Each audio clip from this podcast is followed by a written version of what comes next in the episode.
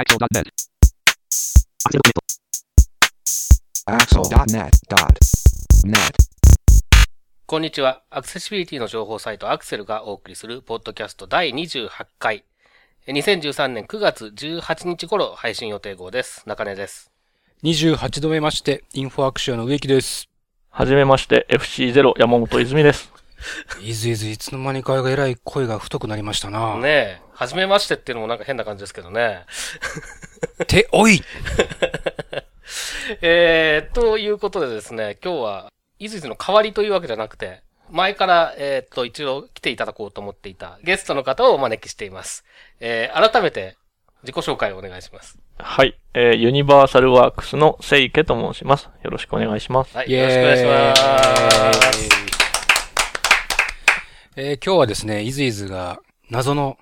失踪、失踪じゃないな。失踪じゃありません。えーイズイズがいないということで、えーとうと男う、とうとう見捨てられたらしいっていう。え、あ、そういうことですか。多分そうじゃないかなっていう。たたた。じゃあ、あの、ここは気丈に振る舞いながら、男3人、はい。男子校の部室みたいな、はい。むさ苦しい雰囲気でありますが、はい。で、あの、ゲストをお招きしてるということは多分、むさ苦しい上に長いです。なるほど。今日は覚悟して聞いてください。よはい。よろしくお願いします。ろしくお願いします。お願いします。では、アクセルクリッピングから参りましょはい。う。ニュース、NV アクセス、NVDA2013.2 をリリース。2013年9月2日付です。中根さんお願いします。はい。えー、まあ、タイトルの通りですね。NVDA、Windows 用のオープンソースのスクリーンリーダーの NVDA ですけれども、これの、まあ、本家というか、英語版というか、あの前もちょっとお話しましたけど、NVDA の場合は日本語環境で、えー使うことを意識して、まあ、ちょっと改良されている NVDA 日本語版というのがあるんですけれども、これとは別、これのオリジナルになっている NVDA の本家版ですね。これが、えー新しいバージョンが出ましたよということですね。で、えー機能的には、まあ、あの、マイナーなものからメジャーなものまでいくつかあって、で、Windows 8.1への対応も進めているらしいというところが、まあ、ちょっと大きなところかなというふうに思います。で、あと、えっ、と、ここには書いてないですけれども、NVDA のリリースサイクルがちょっと変わったみたいで、えーこれからは基本的には、えっ、と、年4回のペースでえーリリースをしていくということのようです。なるほど。聖家さんの奥さんもスクリーンリーダーを普段使ってらっしゃる。はい、使ってますね。奥さん何を使ってらっしゃるんですか？えっ、と、スクリーンリーダーは PC トーカーですね。はいで、えっ、と、ウェブを見るのにネットリーダーを使ってます。NVDA とかって使っ、多分、試したこともないあかあ、そうなっていう状態ですね。なるほど。あの、NVDA って出てきた当初は本当にこれ使えるのかなっていうぐらいの印象だったんですね。僕ちょっとだけ試した印象なので、まあ不正確かもしれないんですけれども、今となってはかなり良くなっていて、あの、使うものによっては PC トーカーよりもいいかなっていう、その、あの、使うアプリケーションによってはですね。っていうような状況になってきたので、そろそろいろんな人にお勧めしたいなという気分にはなってますね、僕はね。なるほど。へこれはもう Windows 8.1にも対応そうですね。してきていると。してきてますね。あとタッチスクリーンも対応してるし、ん無料のものとしてはかなりよくできてますよ。タッチスクリーン対応してるってことは、えー要するに例えばフリックで読み進んだりとか、はいはいはい。そういう、あタッチえっと、スクリーンリーダーを使うための、えっと、タッチジェスチャーがあって、で、まあ、その、例えば Firefox なんか使ってる時でも、えー画面上のどっかを触るとそこにあるものを読んでくれるとか、iPhone のボイスオーバーチックな感じ。でも使えますね。はい。はい。イベント情報、サイトワールド2013。こちらも2013年9月2日付です。中根さんお願いします。はい。これもう去年も、えーご紹介しましたし、去年はイベントレポートもちょっとクリッピングの方に上げましたけれども、えー毎年11月の初めに、えー行われている視覚障害者向けの総合イベントということで、えーと展示会とそれからまあセミナーみたいなものもちょっと併設されますけれども、これが開催される情報がまあ正式なものが出ていましたのでご紹介しています。で、えー今年も11月の1日から3日かな、えーに行われます。これは東京都墨田区ということで、錦糸町の駅のそばですね。そうですね。で、えーっと、まあ、錦糸町から本当に目の、目と鼻の先なんですけれどもね。で、えっと、去年僕は実は初めて行って、えーっと、まあ、ここに掲載するネタ集めも兼ねて行ったんですけれども、今年もまたちょっと行ってこようかなと思ってますけれども、あの、いわゆる視覚障害者向けのものを作っている、うそういう、なんていうんですかね、えー、例えば、白状とか、そういう、あの、テクノロジーと全然関係ないようなものを作ってる人たちも、あの、展示、出展してますし、それから例えば、あの、去年なんかだと NTT ドコモが楽々本、えー、楽々スマートフォンかな？とかを持ってきて展示していたりとか、あと Android の、えっと、端末もちょっと見せてたりとかもしましたし、あと、あの、スクリーンリーダーベンダー、えー、エクストラが上手を持ってきていたりとか、そういうものもありました。で、あとは家電メーカーですね。えー、去年ですと、えー、僕が見たのはパナソニックと、えー、と、三菱電機だったかな？東芝ももしかしてあったかどうか、ちょっとよく覚えてないんですけれども、うん、あの、テレビの、えー、っと、アクセシビリティのことであったりとか、あとその炊飯器で音声案内がついてるやつとか、そういうのを展示していたりするので、結構本当にそのテクノロジーだけじゃなくてですね、視覚障害者の生活に関わるいろんなものが見られるので、まあ、あの、この分野に興味があるとか、まあ、あと、えっ、ー、と、当事者であるって僕みたいな人もそうですけれども、えー、にとってはすごく面白いと思いますので、ちょっと顔を出してみるといいんじゃないかなと思います。あの、基本的には無料で全部見られると思いますので、はい。せいげさん、このイベントって行ったことあります？行ったことあります。去年も行きましたね。あ、そうなんですかはい。毎年行ってる感じですか？えー、っと、今まで行ったのは3回ぐらいですかね。はい、僕より多いじゃないですか。あの、毎年その10月には国際福祉機器展っていうのがありますけど、はいはいああね、あれだとなんかこう、はい、範囲が広すぎて、会場も広くて大変なんですけど、このサイトワールドだと、こう、ピンポイントでこじんまりうまく見られるかなって思って言ってます。そうですね。あと国際複式機展って昔はその、えっ、ー、と、例えばその展示プリンターとかそういうものも含めて展出展があったんですけれども、今サイトワールドの方に結構流れちゃってて、あの、視覚障害関係の展示昔に比べると少ないっていう噂ですね。僕最近行ったことないんでちょっとよくわかんないんですけれども。ビッグサイトの方で。そうです、そうですよね。もより介護チックな感じに。ああ、そうですね。なるほどですね。ニュースユニバーサルワークスが自治体サイト Web アクセシビリティ調査2013を発表。えー、2013年9月6日付で配信しました。えー、これは私が担当でしたね。はい。えっ、と、毎年9月1日になると、世間では避難訓練の日なのかもしれませんが、私にとっては、このユニバーサルワークスさんの自治体サイト Web アクセシビリティ調査が発表される日ということで、えー、夏の終わりの風物詩、秋の始まりの風物詩。そんな感じになっておりまして、えー、今年も9月1日に発表されました。で、まあ、えー、私が、ああ、じゃあこうじゃ言うよりも今日は、えー、このユニバーサルワークスの清家さんにお越しいただいてますので、後ほど、はい、じっくりと、はい。この調査についてもお話をお伺いしたいと思いますが、そうですね。差し当たって言っておきたいことがあれば、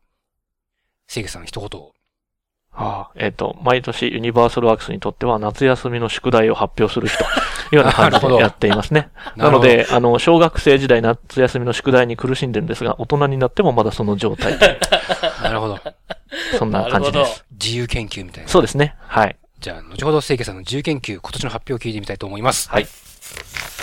英語版上手15の新機能と、英語版上手の Windows 8.1対応の方針が明らかに。9月8日付で配信しました。中根さんお願いします。はい。えー、っとですね、これは、えー、ジョーズ、英語版のジョーズを作っているフリーダムサイエンティフィックというのが、まあ、アメリカの会社ですけれども、ここが、えー、っと、月間、月1本出してるポッドキャストがあって、えー、これの8月号といって、まあ、9月の初めに出てる、出て、出たやつなんですけれども、これを聞くとですね、えー、今の、まあ、次のバージョンですね、ジョーズ15の新機能の、まあ、あの、紹介というのが、デモも交えてされていました。で、えー、っと、それに先立ってですね、えー、JAWS 14でも、Windows 8.1には対応しますよということが明言されていました。で、えー、これは日本語版の方でどういう風になるのかちょっとよくわからないですけども、少なくとも英語版ではそうだということですね。で、JAWS 14の、えー、Windows 8.1サポートっていうのは、まあ、あの、単純に Windows 8.1でも、えー、ちゃんと動作するようになりますよっていうだけなんですけれども、JAWS 15の方は、これに加えてタッチスクリーンサポートが入るとか、そういうようなことがあります。で、えっ、ー、と、比較的、えっ、ー、と、詳しく、ポッドキャストの内容を記事の方で紹介していますので、具体的にはそちらの方を見ていただきたいと思うんですけれども、まあ、やはり興味深いのはタッチスクリーンの操作の部分かなという気がしますね。そうですね。で、まあ、あの、iPhone とか、iPhone のボイスオーバーとかと似てる部分もあるんですけれども、ちょっとやっぱり、それぞれやっぱりスクリーンリーダーごとに、まあ、ボイスオーバー、それから Android のトークバック、えー、さっき出た NVDA、えー、ナレーターもタッチスクリーン操作ありますけれども、ナレーター、それからジョーズ、えー、それぞれですね、なんか、あの、やっぱり特徴があって、えー、使いやすくするための工夫として、えー、いろいろ操作にも違いが出てきてるというところで、まあ、これちょっと面白いところだなと。で、いろいろ使い分けなきゃいけないようなケースにおいては、ちょっとややこしいかなっていう気は正直するんですけれども、でもその中でやっぱりどういう、あの、機能が必要なのかとか、いらないのかっていうことが、ユーザーの声によって、まあ、明らかになっていくのかなという気はしますね。で、えー、JAWS のタッチスクリーンサポートで面白いなと思ったのは、まあ、JAWS って JAWS カーソルと PC カーソルっていう考え方があって、PC カーソルってのは普通にあの PC の画面に表示されてるキャレットとかカーソルとか呼ばれるものですね。で、えー、ジョーズカーソルっていうのは、ジョーズカーソルモードっていうのに変えると、えー、その PC のカーソルがどこにあるかに関係なく、まあ画面上を移動して読み上げができると。で、実際はまあマウスポインターも一緒に動いてるんですけれども、えー、そういうモードがあるんですけど、新しくタッチカーソルモードっていうのが追加されますよと。で、これは何かというと、このモードにするとカーソルキーを使って、その画面上のフリックとかを、まあ、シミュレートできる。実際には画面を右フリックしてないんだけど、右カーソルを押すとそれと押したのと同じことになるというようなあ仕組みが導入されるらしいんですね。で、こうすることによって、アプリとしてはタッチ操作を使った方が便利なように作られてるんだけども、俺はキーボードで全部やりたいんだって人はそう、これ、このモードを使えばタッチせずに、えー、いろいろできると。いうことで、これがちょっとどういう、どれぐらい使い物になるのか、どれだけ便利なのか、実はそんなに必要ないのか、こういうの、こういったことが、あの、実際に、あの、出てきた後に明らかになっていくだろうなと思って、ちょっと注目しています。ああ、まさふみさん、これ、PC カーソルって、仮想 PC カーソルって、はい、これ一体何だね、これ。えっとですね、また変な人が出てきましたけど、あの えっとですね、PC カーソル、まあ今 PC カーソルさっき言いましたね、えー、普通の画面上にある、えー、カーソルですね。で、仮想 PC カーソルっていうのは、主にブラウザー、ウェブブラウザーとか、まあ、あと、アドベリーダーなんかもそうなんですけども、そういったものを使うときに使われるモードなんですね。で、実際の PC の、あの、キャレットの位置もマウスポインターも関係なく、今閲覧しているページの内容をメモリー上に読み込んで、そのメモリー上を、こう、移動して、えー、移動した先にあるものを読み上げてくれるみたいなカーソル。カーソルっていうか実際には存在しないので仮想なんですけれども、あの、そういう、まあ、読み上げ、えー、ウェブブラウザーなんかを、で読み上げ、コンテンツを読み上げするときに使うための、まあ、機能というか、えー、そういうような位置づけですかね。ああ、なるほどね。まあ、あんまりね、わかりやすい説明ができないんですよ、これ。カタカナ置いともわかんねえな、これな。シゲさんなんか、あるかね？なんかソフトによっていろいろジェスチャーが変わっちゃうのが大変だなって単純に思いますね。うん、それは若干ありますけれども、ただまあ、これまでも結局スクリーンリーダーごとに操作って違ってきてますので、違ったものがずっと使われてきているので、まあそこはある程度仕方がないというか、やっぱり各社それぞれ良かれと思って作ってる部分があるので、うん、本当に使いにくいものはやっぱり淘汰されていくでしょうし、やっぱりみんなこれじゃないと馴染めないっていうものが定着していくんだろうなと思うんですね。例えばその、アンドロイドのトークバックって、もともとはそのフリックして、えっ、ー、と、読み進めていくみたいな機能はなかったんですが、あと、えっ、ー、と、ダブルタップして、えっ、ー、と、せあの、なんていうんですかね、実行とかっていうんじゃなくて、今触っていたものをもう一回触り直すと、あの、実行みたいな、そういう感じだったんですけれども、結局 iOS の方が使いやすい、ボイスオーバーの方が使いやすいっていう声がやっぱり多かった、強かったんでしょうね。だから今、ボイスオーバーとほぼ同じ動作になってきているので、なので結局やっぱりそこがユーザーの声で変わっていく部分なのかなとは思いますけどもね。ああ、なるほどね。あとあの、アリアランドマーク対応で、ちょっと面白いなと思ったのが、メインランドマークに移動する、はい。えー、キーと、キーが Q、Q キー、アルファベットの Q を押すとメインランドマーク。はい。で、ランドマークの間移動するときは R キー。はい。で、ラジオボタンの移動が今までの R キーから今回 A キーに変わったと。はい。これランドマーク対応っていうのはどう、どうでユーザーの立場で中根さんうーん。これメインランドマークのキーは今まではなかったんですかなかったですね。今まではランドマークの間を飛んでいくだけなので。なるほど。で、実際最近ランドマーク使ってるページってすごく多いんですけれども、あの、過剰に使ってるところも多いんですね。アーティクルランドマークっていうのが、えー、っと、やたらとたくさんある。まあ、まあ、ある意味しょうがないんですけれども、あの、例えば Facebook のページなんか見に行くと、ステータスあの、ニュースフィードにステータスがバーっていっぱい上がってきますけれども、はい、ステータス1個ごとがロールアーティクルのリブになってるんですね。アーティクルがやたらたくさんある状態になっているので、メインに飛ぼうと思うとアーティクルをたくさんやり過ごさなきゃいけないとか、そういうことは起こるんですよ、やっぱり。なので、メインのにジャンプするキーがあるっていうのは確かにこれは、えー、必要なんだろうなっていう気はしますね。これじゃ従来のスキップリンクだったり、見出しのマークアップに変わる有効な移動手段になるってことですか、これ。うん、まあ。メインランドマーク。どうですかね。使い回り方次第なんですよね、結局、それもね。で、メインっていうのが、あの、どこまで正確にメインを表してるかっていうのの傾向次第っていう部分があって、で、実際僕なんか使っててもメインランド、ランドマークが2つあるページとか時々あるんですよ。ああ、なるほどね。だそうなっちゃうと役に立たないっていうか、確かにね。まあ、そこまで役に立たないじゃないですか。うんうん、ないよりはいいけど。うんうんうん、で、H1 とかもある意味同じようなもんなので、うんうんうん、うん、コンセプトとしては、普通に、ウェブを作る人の立場からすると多分 H1 の方が分かりやすいんだろうなって気がするから、メインはそんなに正しく普及するのにちょっと時間かかるのかなって気がちょっとしちゃったりもするので、すぐ取って変わるってことはないと思いますね。ただスキップリンクの代わりには十分になるでしょうね。なるほど。動画紹介。i アシスト楽々スマートフォンプレミアムのデモ動画を公開。9月10日付で中根さんお願いします。はい。i アシストという、まあ、これ個人事業のような形でやってらっしゃるんだと思うんですけれども、あのー、主に視覚障害者向けにその、えー、PC とかスマートフォンとかの利用のサポートを、えー、やっているところがですね、楽々スマートフォンプレミアムのデモ動画を公開していたので、まあ、ちょっと紹介してみましたと。で、これ発売されるのは9月の下旬から10月上旬と言われていて、まだ多分正式な発売日は発表されてないと思うんですけれども、えー、一足早く実機に触れて、えー、その様子を紹介してくれているという感じですね。で、えっ、ー、と、まあ、視覚障害者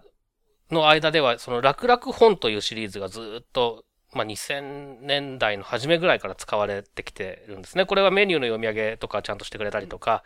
メールも、ウェブも読んでくれる。それから文字変換もちゃんと詳細読みをしてくれたりとか。っていうので、えっ、ー、と、まあ、あのー、結構便利に使ってたんですけれども、これがまあ、やはりガラケーですよね。いわゆるフィーチャーフォンなわけですけれども、これが、あのー、去年ですね。えー、楽々スマートフォンというのが出たんですね。で、ところがこれ、あの、見た目はスマートフォンなんですけれども、中身はというと、まあ中身も Android なんですけれども、ところが、えー、っと、Android の、まあ、一番の特徴とも言える、その Google Play Store を使えなくしてある。つまり、自分でアプリをインストールできなくしてあるんですね。えっ、ー、と、なので、例えば、あの、トークバックっていうスクリーンリーダーを入れて使うとかっていうのもできないし、それから、えっ、ー、と、Gmail の専用アプリを入れることとかもできないし、というような、うまあ、中身としては、ほぼ、フィーチャーフォンと同じ、ようなものなんですね。で、一応その音声サポートがついていたりとか、あと、タッチパネル、タッチスクリーンをこう、なんていうんですかね、あの、押し込むような感覚、フィードバックがある、そのちょっと不思議な UI とかあって、まあやっぱり、あの、一応使いやすさを意識して作られてはいるんですけど、いた、いるんですけれども、まあやっぱりプレイストア対応じゃないっていうことで、あの、本当に意味でのスマートフォンじゃないというふうに僕なんかは思ってたんです。で、えー、楽々スマートフォン2というのが今年の夏、えー、8月の多分半ばぐらいに発売されて、これも、えー、同じように、やはりプレイストア対応ではなかったんですが、えー、今度そのプレイストアに対応した、えー、楽々スマートフォンプレミアムというのが出ますよということで、7月ぐらいに確かアナウンスがあったのかな。ということで、まあちょっと、えー、期待しているという状況ですね。で、えー、動画の方を見るとわかるんですけれども、その、まずその、楽々スマートフォンプレミアムの標準機能として音声読み上げの機能がついていますと。で、これを使うと、もともと提供されているメールのアプリとか、そういったものはちゃんと全部読み上げができますよと。で、これ、発売の時にどうなるかわからないですけども、デモの時に使っていた、えー、端末だとトークバックは入ってなかったんですけど、これをインストールすることもできると。プレストア対応になったことで、それが可能になりましたと。で、えー、っと、トークバックをインストールして有効にすれば、普通のまあ、Android 携帯として使えるというところで、まあ、だいぶ本当にスマホになったかなっていう感じですね。で、えー、トークバックを使いたいときは普通に標準で入ってる読み上げ機能をオフにしなきゃいけないっていう、まあ、制約がありますと。それからトークバックが起動してるときは、その、標準の読み上げ機能がメニューから消えるんですね。ということで、えっ、と、併用はできないというところでちょっと残念感はありますけれども、で、あと、ちょっと興味深いというか、個人的にいいなと思ったのは、その標準の読み上げの方がですね、えっ、と、ATOC を使った入力に対応しているということで、これはまあ、やっぱり、あの、真面目に、というか、ちゃんと文章を書きたい場合にはかなり助かるなっていうふうに思ってますね。で、まあ、まだちょっと実際のものを出てきてないんでね、えー、触ってみないとわかんない部分もいろいろあるんですけれども、十分参考になる、えー、情報かなという気がしますので、えー、っと、興味がある方はね、これちょっと本数多いですけど、それぞれそんなに長くない動画ですので、見てみるといいんじゃないかなと思います。全部で14本。はい。デモの動画が。そうですね。でも全部見ても30分もかかんないぐらいですね。あ、そうなんですね。ええ。なるほど。すごい短いのもありますから。これはきっと、そのさっき紹介したサイトワールドでも。あ、触れると思いますね。触れるんですかね。触れると思いますね、多分。今年出店してるかどうか確認してないですけども、ドコモが。出店してればですね。そうですね。あとは、あの、えっ、ー、と、何でしたっけ？ハーティープラザっていうのかな？なんかそういう、あの、えー、ドコモショップのちょっとそういう、えー、ああ、ありますね。サポートというか、なん、なんていうんですかね？なんか、はい。えー、親切設計のやつが、はい。何箇所かにありますので、そういうところに行けば多分ゆっくり触らせてもらえるんじゃないかなと思いますね。これ、押し込んだ感覚ってど、どういう、凹む感じがいや、凹むというかなんかね、ブルッとくるんですね、押すと。はあ。あれはね、なんか、ななんともいや、実際には当然動かないので、はい。えー、押し込んでないんですけれども えっと、その、押せるところを押すと、まあそういうなんか、ちょっと反応して押し、なんか、ちょっと指先に振動が伝わってくることによって、確かに押し込んだような気分にはなるんですよね。ああ、なるほど。関さんなんかこの楽々スマートフォン、そうですね。その文字の入力っていうか、まあ、正しい漢字変換も含めて、そこのところが、なかなかうまくできる端末がないのかなと思っていたので、先ほどの中根さんのその ATOC の話を聞いて、お、ようやく実用的なものになるのかなという期待もありつつ、でもボイスオーバーも結構出来がいいしなということで、また迷っている感じですね。なるほど。うん、そうなんですよ。僕もね、ちょっとこれ、興味はあるんですけど、買うかどうかって言われると、うーんって思っているのと、あと、えー、7、8年前に買った楽々本。まあ、超古いガラケー が、これをいつ引退させるかっていう問題と相まってですね、今非常に悩ましい状況に追い込まれています。まあでも、そういうふうに頭を悩ませられるのはいいことですよね。いや、本当にね、選択肢がね、あるっていうことの素晴らしさですよね。うん、あの、それこそ僕がこの、えー、もう本当に、えー、引退寸前のガラケーを買った頃っていうのは、まあ、ドコモの楽々本か、あと au から一応喋る端末っていうのはあったんですけど、これは、まあ、あの、そんなに音声化がちゃんとしてないんですよね。メニューとか喋ってくれたりするんですけれども、でその後 au のやつがどうなったかちょっと詳しいことはわからないんですが、選択肢としてはそれぐらいだったんですよ。あとは、えー、っと、何も喋らない端末を買ってきて、えー、どれを何回押すとどうなるっていうのを全部覚えておいて使うっていう、こう、原始的な、あのー、若い頃は記憶力があったからできたけど、今じゃ絶対できないような使い方をしなきゃいけない。そういうのから好きなものを選ぶ。くらいだったのが、今は iPhone あるし、Android の端末もたくさんあるし、で、楽々本あるし、楽々本が必ずしもファーストチョイスじゃなくなってきたっていうのが、うん。まあすごいことですよね、やっぱりね。うんニュース、Google、アクセシブルなウェブ制作について学べるオンラインコースを提供。9月12日に配信しました。中根さんお願いします。はい。Google がアメリカの Google がですね、えー、グーゴーですね。グーゴーですね。はい。えー、オンラインコース、オンラインのまあ授業で、Web アクセシビリティ入門みたいなコースを提供しますよということで、9月17日から30日かなという期間なので、まあこれが、このポッドキャストが配信されている時にはもう始まっている状況なので、えー、これをお聞きの方が受講申し込みをできるかどうかちょっとよくわからないんですけれども、まあこういうのがありますよということで、えー、紹介しました。で、えっと、最初、あの、アットマーク IT かなんかに出てたやつで知ったんですけれども、リンク先、まあ、あの、リンクがこのクリーピングの記事の中からも貼ってありますけれども、あの、コースの案内とか、えー、シラバスも一部公開されてたりとかしますので、その中からいろいろと、えっ、ー、と、情報を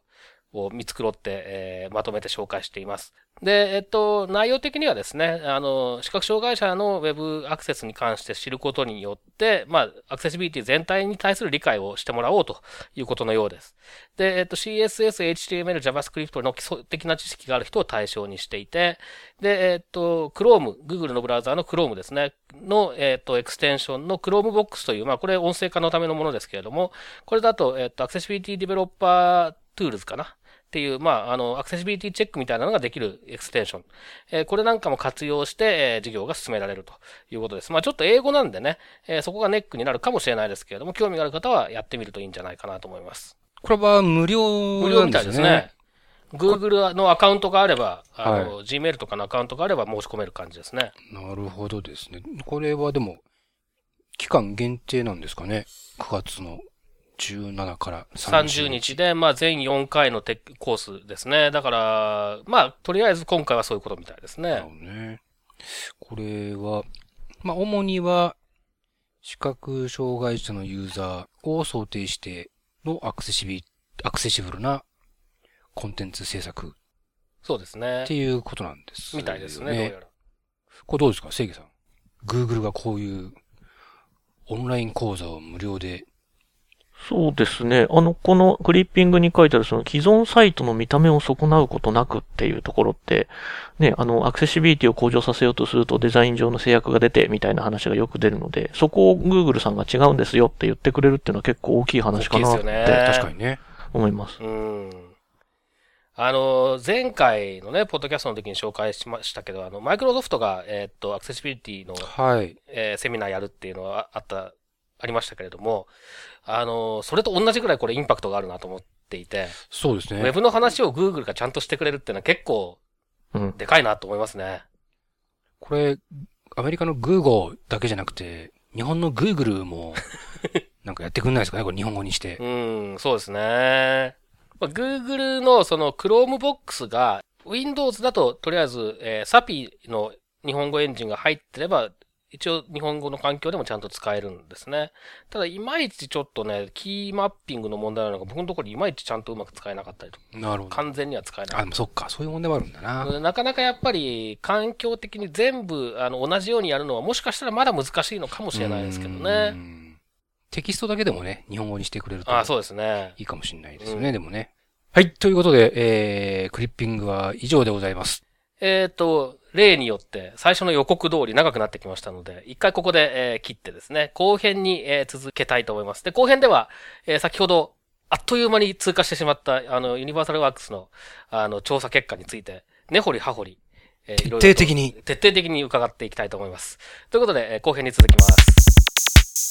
このポッドキャストへの皆さんからのご意見ご感想を Twitter、Facebook、サイト上のコメント欄、そしてメールで受け付けています。メールアドレスは feedback.axel.net feedback.axel.net です。なお、いただいたコメントなどを、ポッドキャストの中でご紹介する場合があります。それでは引き続き後編をお楽しみください。夏の終わりの風物詩。秋の始まりの風物詩。